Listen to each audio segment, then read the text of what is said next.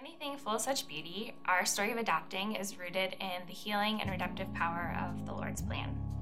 We longed to be mom and dad, and we thought we knew what that would look like, but in God's infinite wisdom and goodness, He decided to write our story a bit differently.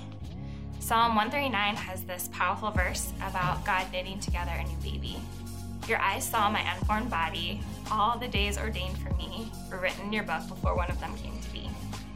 I remember reading that and the Holy Spirit just hitting me and saying to Mike, we can make our own plans, but the Lord already knows how our family will grow. And if it's not His plan, it's not going to happen. So from that moment, we both really leaned into that truth um, and started listening more and more to what He had for us. As we opened ourselves up uh, to God and what He was doing and leading us in our lives, we wrestled, uh, listened, prayed with Him. He drew us uh, individually, he chose as a couple towards something that he loves, uh, which is adoption.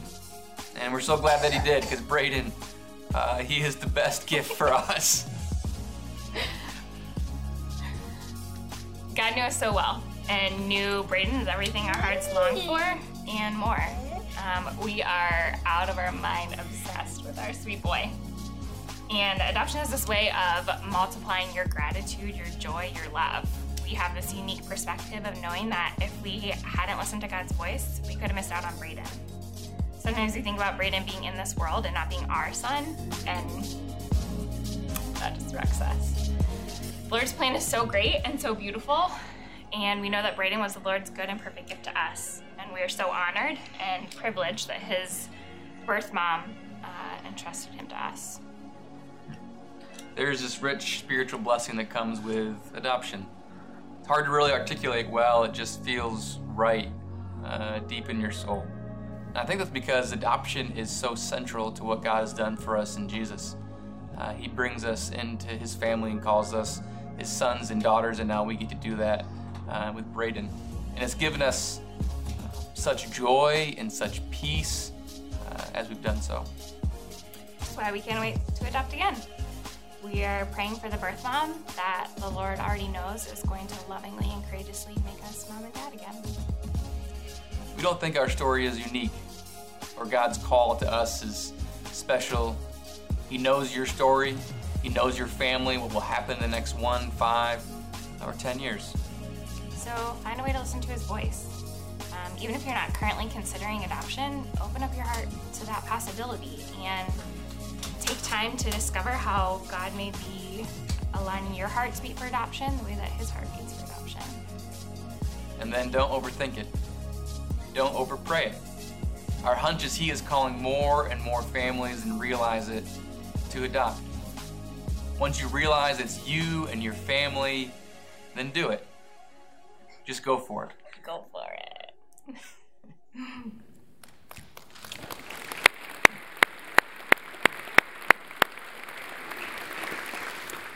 Everybody, good morning and uh, welcome to Christ Community Chapel. Really, really glad that you're here.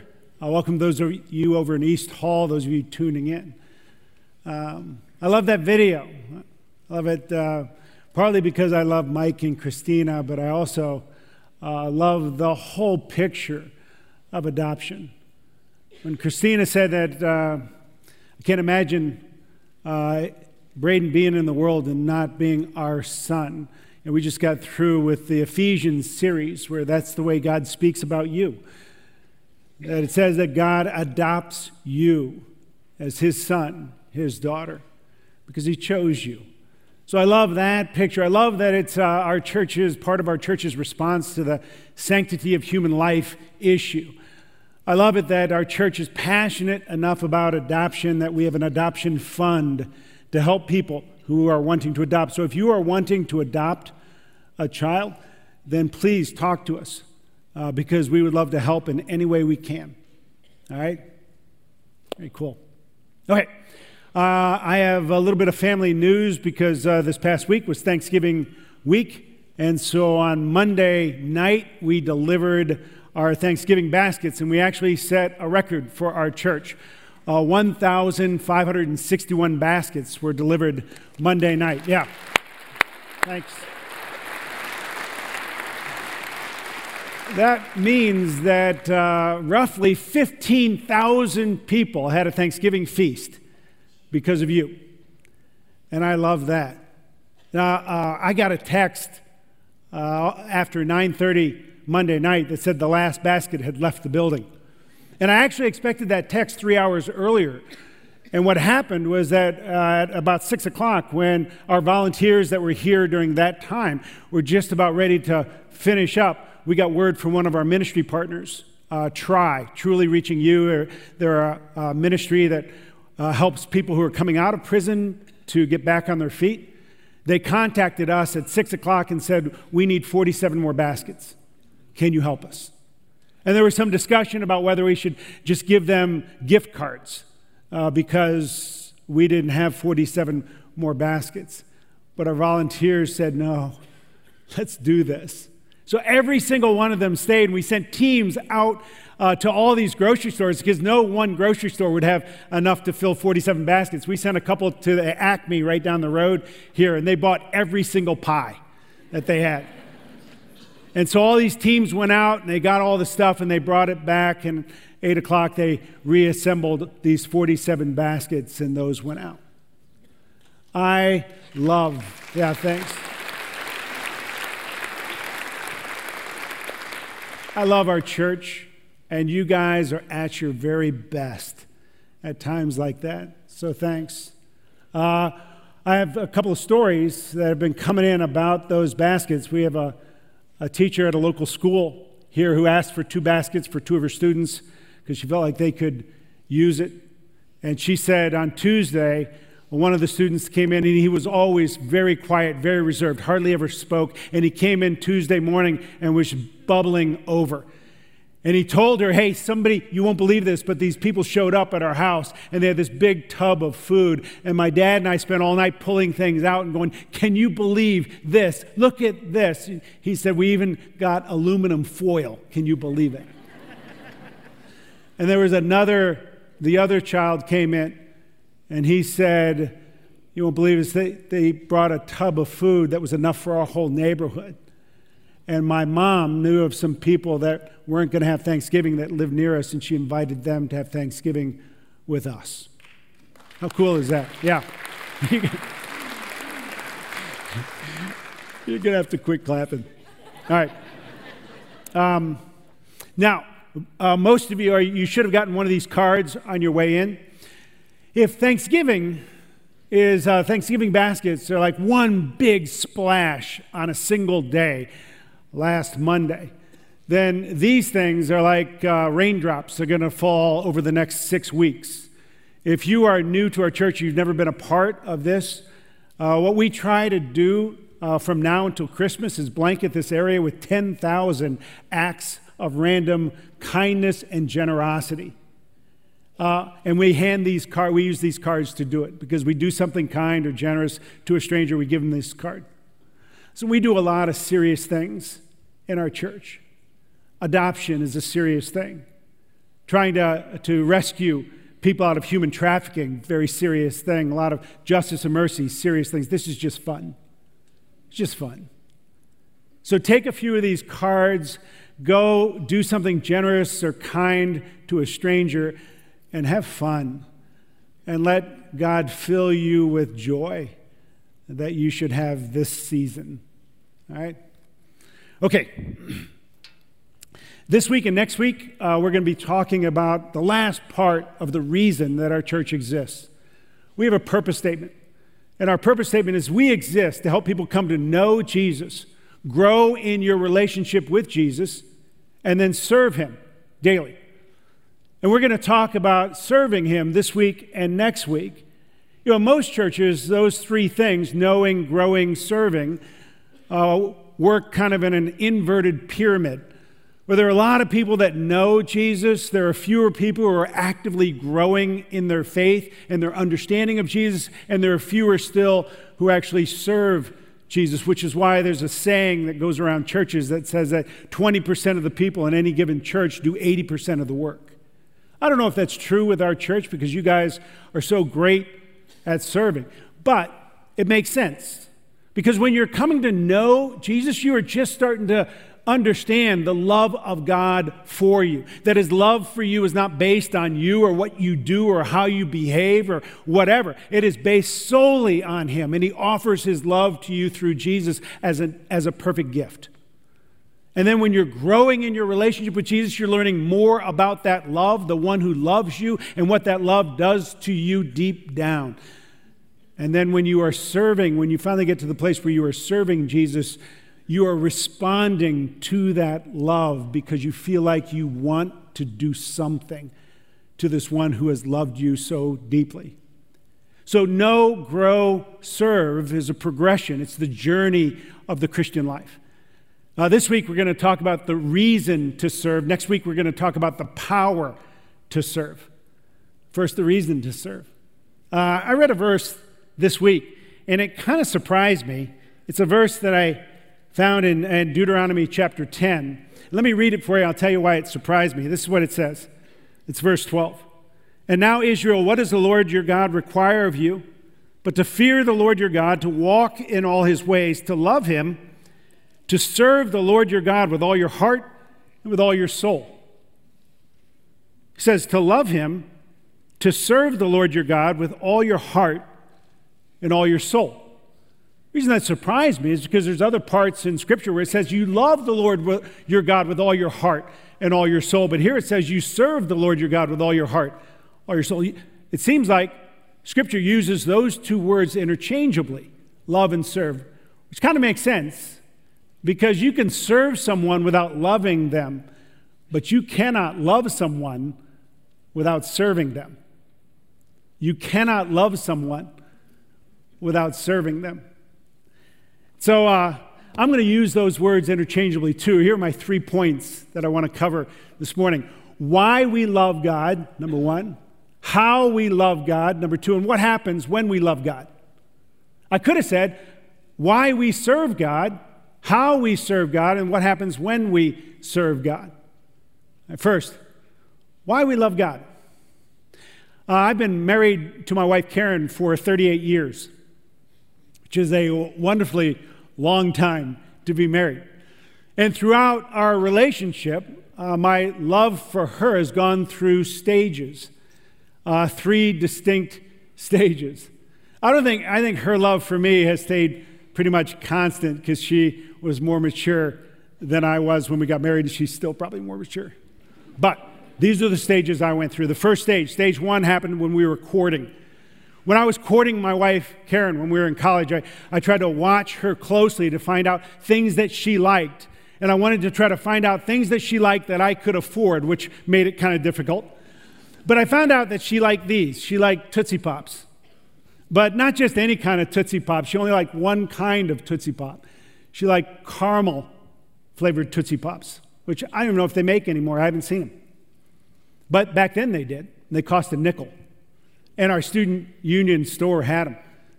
So sometimes on my way to class, I would run by the student union and I'd run in and buy a Tootsie Pop for a nickel, put it in my pocket. And then when I saw Karen, I would fish it out of my pocket and say, hey, this is for you. Wildly romantic, I know. Uh, there are times when I would carry her book bag, particularly when it was heavy. I would carry it for her across campus or to class. When we ate together in the dining commons, after we'd finish, I would take her dishes and I'd put them on my tray, and then I would stack our trays and I would take up the trays together so that she wouldn't have to. Anybody who watched us during that time looked at her and thought, what a lucky girl. right. Maybe not everybody. Maybe just me. I thought she was lucky. Right? That was stage one. Stage two, I entered into after we got married, and I call that my uh, the easy chair stage.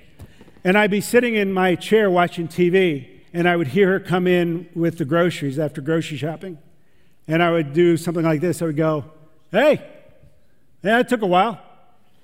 Uh, hey, did you get that cereal that I? Oh, you're the best. You're the best. And then she would ask me to take the trash out sometimes. Sometimes I'd remember, but sometimes I'd forget. Those were great years. that was stage two. Now we're in stage three. And uh, what I love to do in stage three is I get up earlier than Karen. I get up uh, pretty early in the morning and I make coffee. And then I, uh, I bring it up to her. I put it in this carafe. And then I bring it up to her room, to our room. And my big challenge in the morning, in the dark, is to put it on her nightstand without making a noise because I don't want to wake her up. So I have to tilt it like this, and I put the first, the edge down, and then I tilt it, and I do the same thing with the cup. And I put it very quietly, and I slide it over to her. That way, when she wakes up, she looks over and she has coffee because there's nothing she likes more than having coffee in bed. Uh, sometimes I try to do the same thing when I empty the dishwasher. Uh, I try to do it very quietly so that it surprises her when she opens the dishwasher and all the dishes are put away. We play a game on Tuesdays when we go out to lunch on my day off. I always pay for our lunch in cash. And uh, there are times when I need a little bit more cash in order to round out the tip. And the game we play is whatever she gives me, whether it's a 10 or a 5 or even just a couple of ones, I have to give her a 20 in return. Right? She loves that game. And, uh, you know, it's, it's just the game because she knows it's just as much her money as it is mine, but she likes it when I slide the 20 over to her. And I delight to see her like that. All right, those are the three stages. Stage one, I served in order to get love. I served in order to get her to love me. Stage two, I quit serving because I got love. And stage three, I am finally learning to serve the one I love. Those are the three stages. You are at one of those stages with God right now. Some of you are serving God in order to get love, which means that you are serving Him out of duty or you are serving Him in hopes that He will bless you. You are trying to make yourself more attractive to Him so that you serve Him in order to get His love. And if you're doing that, you don't really understand the gospel yet. Because the gospel says that you are loved not because of what you do, but because of who Jesus is. You are loved not just for what you not for what you do, but for what he has done for you. It is by grace you are saved, not by works, not by anything you have done. That's the gospel. And so if you are trying to make yourself more attractive to God through serving and trying to get him to love you, you don't yet understand the gospel. Some of you are in stage 2 where you're not serving because you have love. And you do understand the gospel, and you understand you have received Jesus as your Savior, as your Lord. He has done something for you. And even your prayers are a little bit like the way I talked to Karen when I was in stage two. You say to God, Hey, did you do this? Oh, you did. Thanks. You're the best. You're the best. Thank you for this meal. And then you go back to your easy chair. Some of you are in that stage. And then there are some of you who are in the stage where you are learning to love, or learning to serve the one you love. Because you are secure in his love, you're no longer trying to earn his love. You understand the gospel, but it's gone deep enough inside of you where there's something inside of you that longs to serve him, to do something for him right? So every opportunity you see, you end up trying to do for him. And when the offering plate passes, you, you love that moment because it's your time to slide like money across. And you and God both understand that it's his money, but you love to give it back to him because it makes him happy. That's the answer to the why question. It's why you are serving if you are serving. It's why you're not serving if you are not serving, because that's why any of us love God. Right? Second point how we love God. There's a passage in uh, Matthew chapter 25. Jesus uh, teaches a lot the last week of his life. I mean, he dies on a Friday he's crucified. Uh, on Sunday, the previous Sunday, he goes into Jerusalem, what we call the triumphal entry or Palm Sunday. And in between that Sunday and that Friday, he teaches a ton in the Gospel of Matthew. And one of the things he teaches in Matthew 25 is about the last judgment when all of us will stand before God And this is what Jesus says When the Son of Man comes in his glory with all the angels with him, then he'll sit on his glorious throne. Before him will be gathered all the nations, and he will separate people one from another, as a shepherd separates the sheep from the goats. And he will place the sheep on his right and the goats on his left. Then the king will say to those on his right, Come, you who are blessed by my Father, inherit the kingdom prepared for you from the foundation of the world. For I was hungry, and you gave me food. I was thirsty, and you gave me drink. I was a stranger, and you welcomed me. I was naked and you clothed me. I was sick and you visited me. I was in prison and you came to me. And the righteous will answer him, saying, Lord, when did we see you hungry and feed you, or thirsty and give you drink? When did we see you a stranger and welcome you, or naked and clothe you? When did we see you sick or in prison and visit you? And the king will answer them, Truly I say to you, as you did it to the, one of the least of these my brothers, you did it to me. Uh, it's kind of fascinating to me because uh, whenever I think of doing homage to a king, to a great king, or paying tribute to a great king, I think of what uh, the Queen of Sheba did for King Solomon.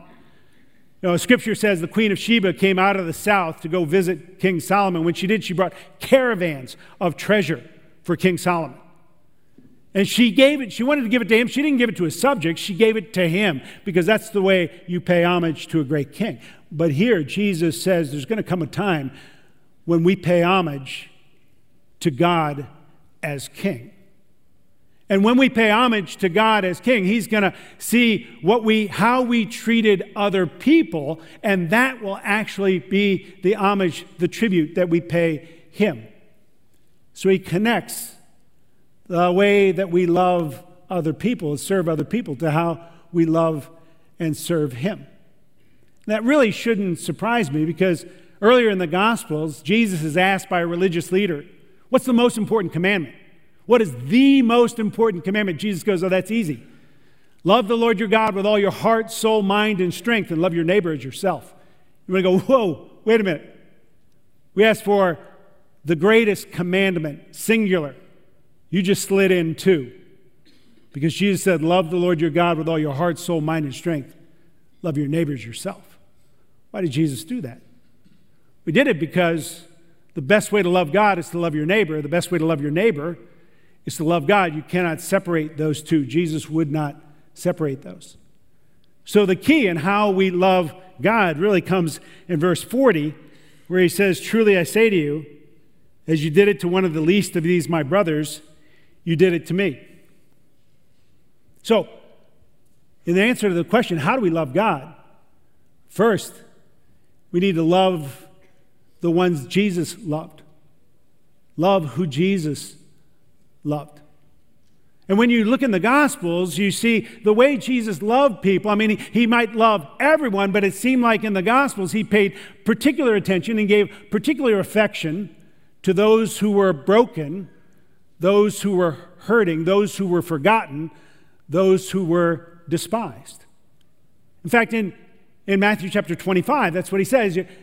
That when you saw somebody who was thirsty, somebody who was hungry, somebody who was in prison, somebody who was sick, somebody who was lonely, somebody who was despised, and you went to them, it was like you did it to me. If you ever want to know why our church is so involved with ministries like Rahab Ministries, that ministers to women who have been trafficked, why our church is so involved with the refugees down in Akron, where we have, we have an English class that some of our people teach that has over 70 refugees in it trying to learn English, English because we want to be the ones that welcome them to this country.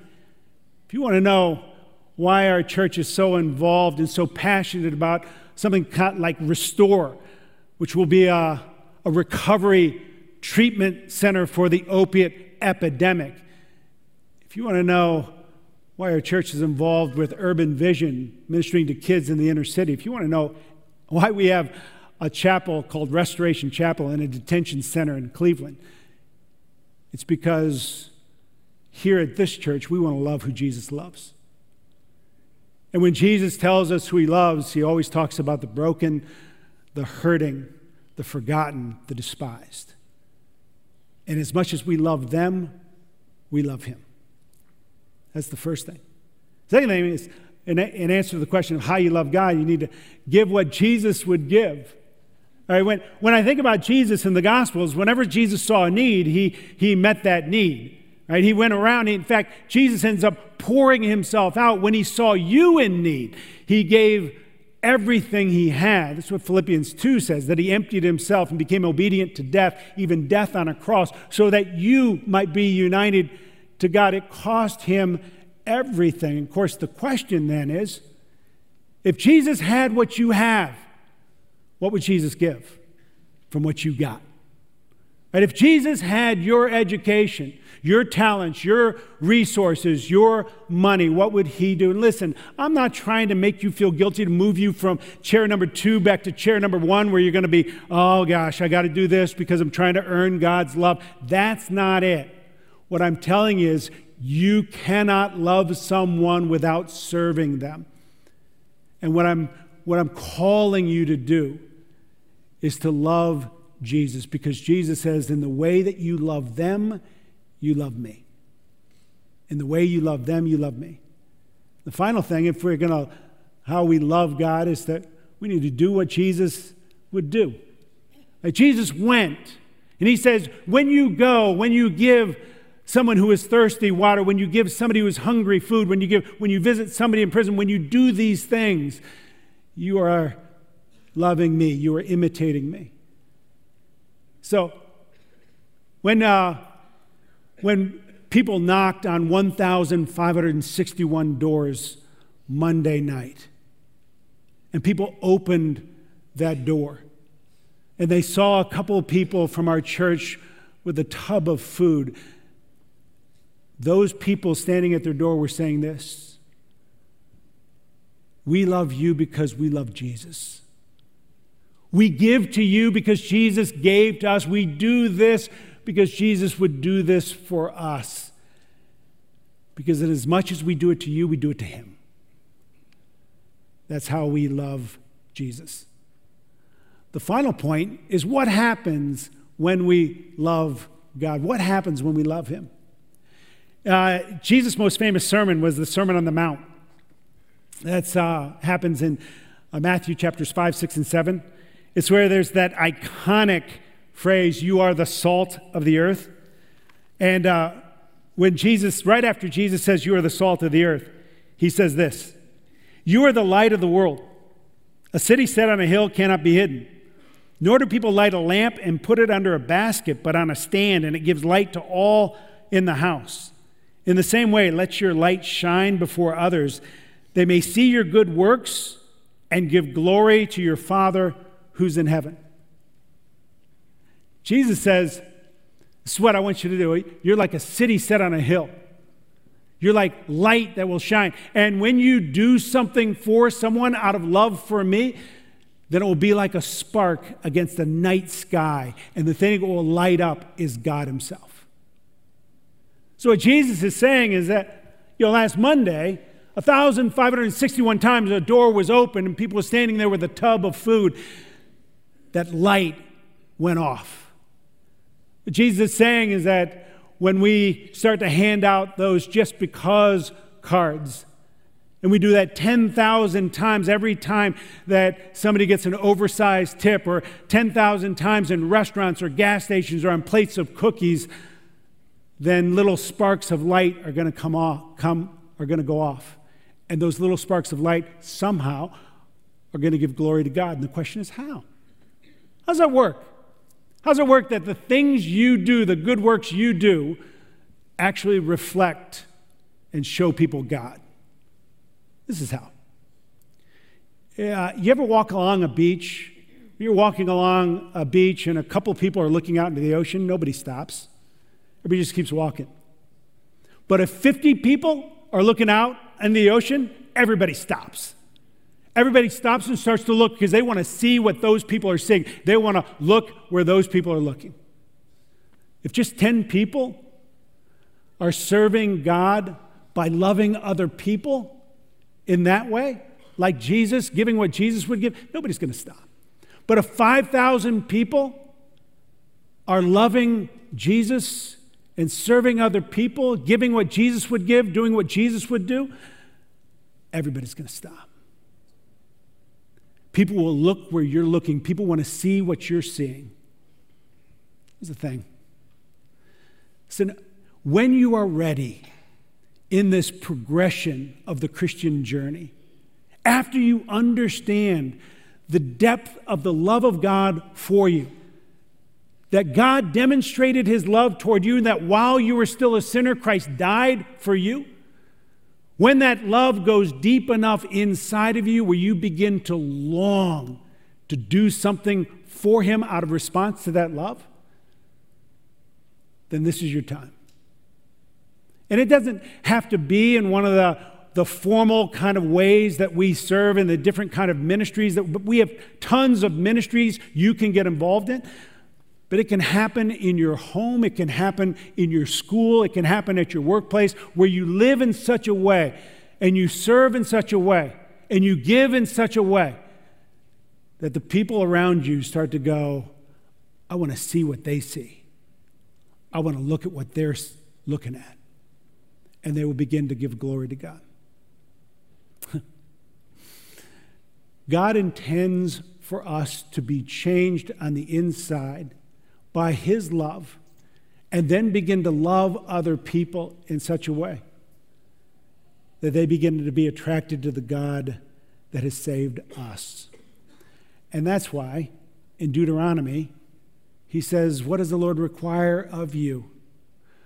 But to fear the Lord your God, to walk in his ways, to love him, and then to serve him with all your heart, with all your soul. And when you do, the world will begin to change around you. Transformed. 2018 through serving. That's the reason we serve. Next week, we're going to talk about the power to serve. Would you pray with me? Lord Jesus, I come to you and oh, I want to be someone who loves you. I want to be somebody who sees uh, opportunities around me uh, with the people uh, that are in need. I want to be able to see those who other people don't see and love them the way you love them.